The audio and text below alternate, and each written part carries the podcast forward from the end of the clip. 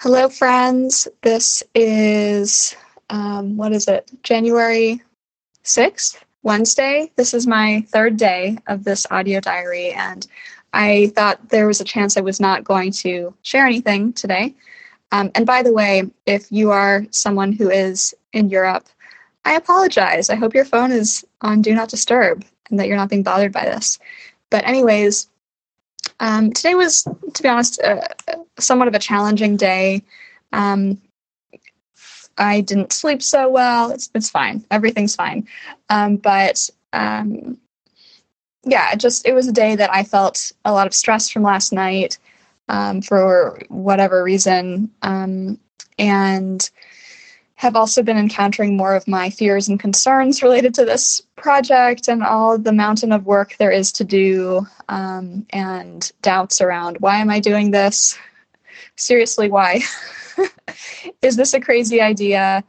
Um, yeah, it's been one of those days, and I think um, I I think the point of this audio diary is to not just share the good days. So that's the honest truth that um, I've just been wanting to hide and sleep and not do music.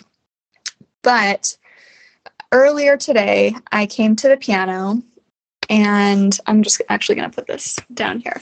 I came to the piano. I just felt like, um,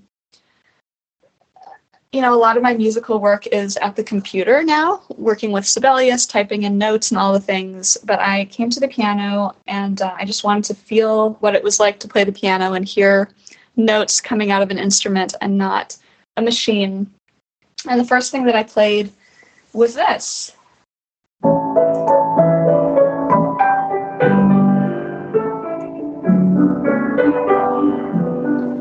And playing that, honestly, it made me really emotional because that those were sort of the first first notes that I ever wrote on this project.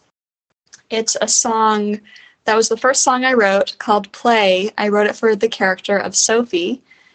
And um, I wrote it as a moment where, uh, sort of in the story and in the reality, um, she was a, like in her, um, let's see, after she finished high school, she couldn't just go to university, which, by the way, doing that was rare um, for girls in Germany. Not a lot of them did that.